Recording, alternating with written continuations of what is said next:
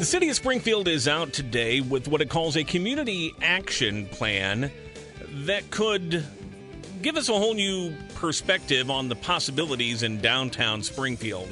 Ideas you've heard about before, like a, uh, a community kitchen, maybe even a year round farmer's market. And uh, there's a lot of work to try to take these ideas from the drawing board to reality. To get an update on it, we're joined now by Abby Powell. She's with the Springfield Office of Planning and Economic Development to talk about this effort called Local Foods, Local Places. Abby, welcome to the program. Thanks for taking the time here this afternoon. Thank you. Glad to be here. Uh, take us back to the beginning of this. What was the impetus for this effort uh, to to put together uh, a working group to come up with this action plan to steer towards these ideas like a community kitchen and a year-round farmers market? What what got all this started in the first place? Sure. Well, you know, downtown is known as kind of a foodie place for everybody in Springfield and the surrounding areas. Um, I think that's uh, pretty common where the downtown is a great incubator for new businesses and restaurants that are doing something interesting with food. It's also a location for the farmers market. Um, in addition, Springfield's so lucky to have Innovate Springfield that fosters new businesses and entrepreneurs as they're starting out on their journey. And um, I have a great relationship with Katie Davison at Innovate and Lisa Clemens-Stott at uh, DSI, and we were working together and noticed a common theme among some of our food-based businesses and entrepreneurs that there were some barriers to entry. Um, and they couldn't really get their businesses off the ground easily. Maybe it was a space issue, maybe it was a permitting issue. Um, there were all kinds of things coming up, and so we we put our heads together, and um, that's where Piero Tycho, who's a local entrepreneur, came in and identified this grant opportunity with EPA to get some technical assistance in identifying and overcoming some of those barriers to entry for food entrepreneurs. Um, and that's where we started kind of coalescing around the idea of um, getting getting a group together and working on these issues the city was awarded the grant in May of 2020. So um, we kind of think back to where we were in May. We weren't really sure what our next steps could be, but luckily we had a great group of people locally. Um, the people I mentioned, and also Representative Mike Murphy in the General Assembly. Um, and he also, as you know, probably has had a food business um, at, very successful out at Charlie Parker's. So um, he was a great resource. And Denise Perry, who owns Copperpot Cooking Studio, and that group was our steering committee. And we were able to work with EPA and some federal partners to put on this workshop exploring the ideas of um, bringing local foods to downtown Springfield and how we could support those efforts, um, whether that's a community kitchen or another food-based business or expanding the farmers market to go year round in Springfield. So, so let's uh, talk about this action plan. There's three basic goals, and then steps under each one. But I want to look at each one of these goals individually, starting with, as you, as you noted, uh, the community kitchen. What exactly mm-hmm. is that, and how can that be used to grow local food businesses? Yeah, there's lots of models for community kitchens all over the country, and part of this effort was to identify what would make the most sense locally in Springfield. Um, we know a lot of businesses start out small cottage food businesses where they're canning or um, you know making dog treats at home or um, maybe selling artisan ice creams or something like that. And um, when they're starting to ramp up production, they need to access commercial kitchen amenities. Uh, but accessing a commercial kitchen, building out a space, or occupying it 24 hours a day is just an enormous cost for a small business or an entrepreneur just starting out.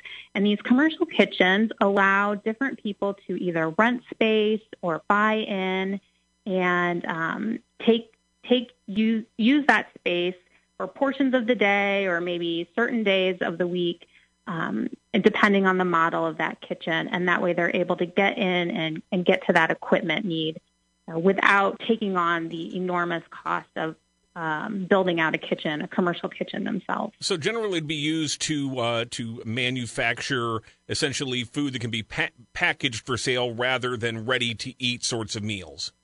Right. Well, we've seen a couple different models. Some of them have some element of retail sales or like a cafe, cafeteria kind of thing.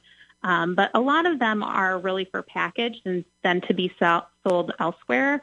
Um, some of them are, you know, part-time catering kitchens, or maybe it's a restaurant that already exists, and in their downtime, um, they're able to rent out their kitchen space. So if it's a restaurant that's open just in the evenings, maybe they rent out their kitchen space for a baker in the early mornings. Um, this effort was really to explore all the different possibilities and figure out what the needs for Springfield are and what might be good steps for us to, to take next. You know, I, I can see the benefits of this for an entrepreneur, for somebody trying to start up a business. Uh, as for me, you know, I'm just hungry. I'm looking for good, interesting, new stuff to eat. What's in it for me? does this lead to more choices, more options, more products and services available to me in Springfield? Oh, sure. This is about expanding what the choices are in Springfield and expanding access for consumers to locally produced ingredients and products. So um, I think this works out great. I mean, this concept really works out great for both the um, entrepreneur, the business owner, and for the consumer because it gets you closer to the farmer, um, gets you closer to that small business person that is is bringing these foods to you. You know, it's it's an ingenious concept and it looks great on paper. The hitch is always getting it off the paper and into reality. Have you been able to identify possible spaces that could be used for this? Is there uh, an idea about a possible funding structure? Who runs this? Who owns the property? How how does it you know uh, pay for itself or at least maintain itself to be able to keep going? Yeah. So that's one of the things that we looked at is what are the suite of financial um, incentives or resources that are available to these entrepreneurs. Um, we had participating in our workshops more than one entrepreneur who wanted to start a commercial kitchen. And in the process, we also were exposed to people who maybe they didn't want to own the commercial kitchen, but they really wanted to um, use the commercial kitchen for some some portion of their business. So we have been working, continuing to work with um, some local people who are interested in starting up these spaces. Um, some people have great ideas that would involve workforce training. Some other people are more interested in um, making uh, larger quantities of food available to restaurants. Um, so we are looking at a couple of different models and on our web page that we've created to kind of be a house for all of these resources, we're going to put up a, a, variety of financial resources that people can take advantage of. Another key component of this is the uh, notion of a year round farmers market. Uh, tell me more about that and how far has that planning progressed? Yeah, great. So we worked really closely with Downtown Springfield Inc., who runs the Old State Capitol Market. And Lisa and also Kayla, Gra- Kayla Graven, the market manager, were really involved in this effort because um, it's not just about supporting businesses, although that is a key factor, but some of our businesses that are in the local food scene start at the farmers market. Um, and they grow from there. So we want to make sure that we're providing opportunities for those farmers or those artisans who are making those products to be able to have a sustainable business model. And that means having business that goes all year round, not just in, you know, six months or nine months of the year. Um, so we have begun some of those efforts. You know, we worked on this project. We got this action plan together. It took about a year to do this. Um, but we have been continuing on some of these steps. So uh, Kayla has taken some of these first, she's the market manager, has taken some of these first steps to um, reach out to the farmers who are already involved in the market and see what the barriers are to them from growing year round or um, finding connections between the consumer and the supplier.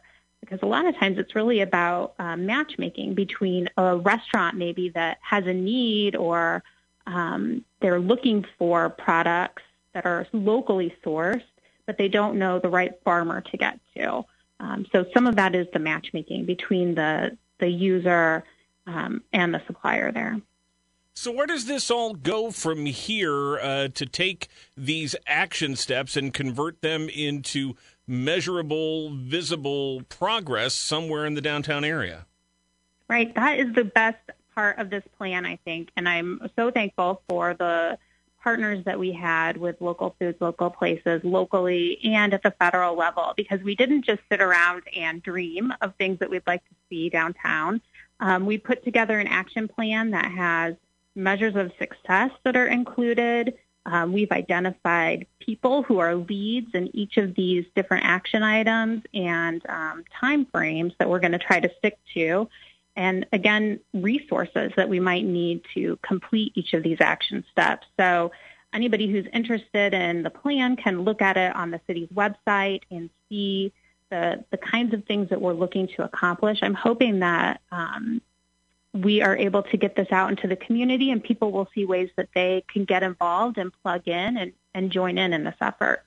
Uh, and that was really my next question. Are we to a stage yet where members of the public uh, can yet play a role in it, or does this really require, you know, the entrepreneurs and the the money people? Are are they the only ones who are really going to drive it forward uh, at this level? Well, it's both really because we're looking to support businesses and entrepreneurs. We want to be able to eliminate some of those barriers to entry to the market for them. So in that effort, we are looking to support small businesses, um, but we're also looking for resources and we're looking for people who want to get involved. I know Downtown Springfield Inc. is already always looking for volunteers and people who want to be more involved downtown. Um, and in our office in economic development, we're looking for ways that we can support businesses here in Springfield and expand our reach that way. So we're we're here to support businesses, and we are looking to get people interested downtown and um, joining in our efforts. Abby Powell with the Office of Planning and Economic Development here in the city of Springfield. If people would like to read this plan and kind of figure out where they might fit into and how do they find it? Yeah, it's on the city's website, so you can go to springfield.il.us slash LFLP, and that stands for Local Foods, Local Places. Uh, it will. It should be on our front page there too, scrolling across. So um, it should be pretty easy to get to. Exciting opportunities ahead. Really appreciate your time this afternoon. Thanks so much. Thank you. Appreciate it.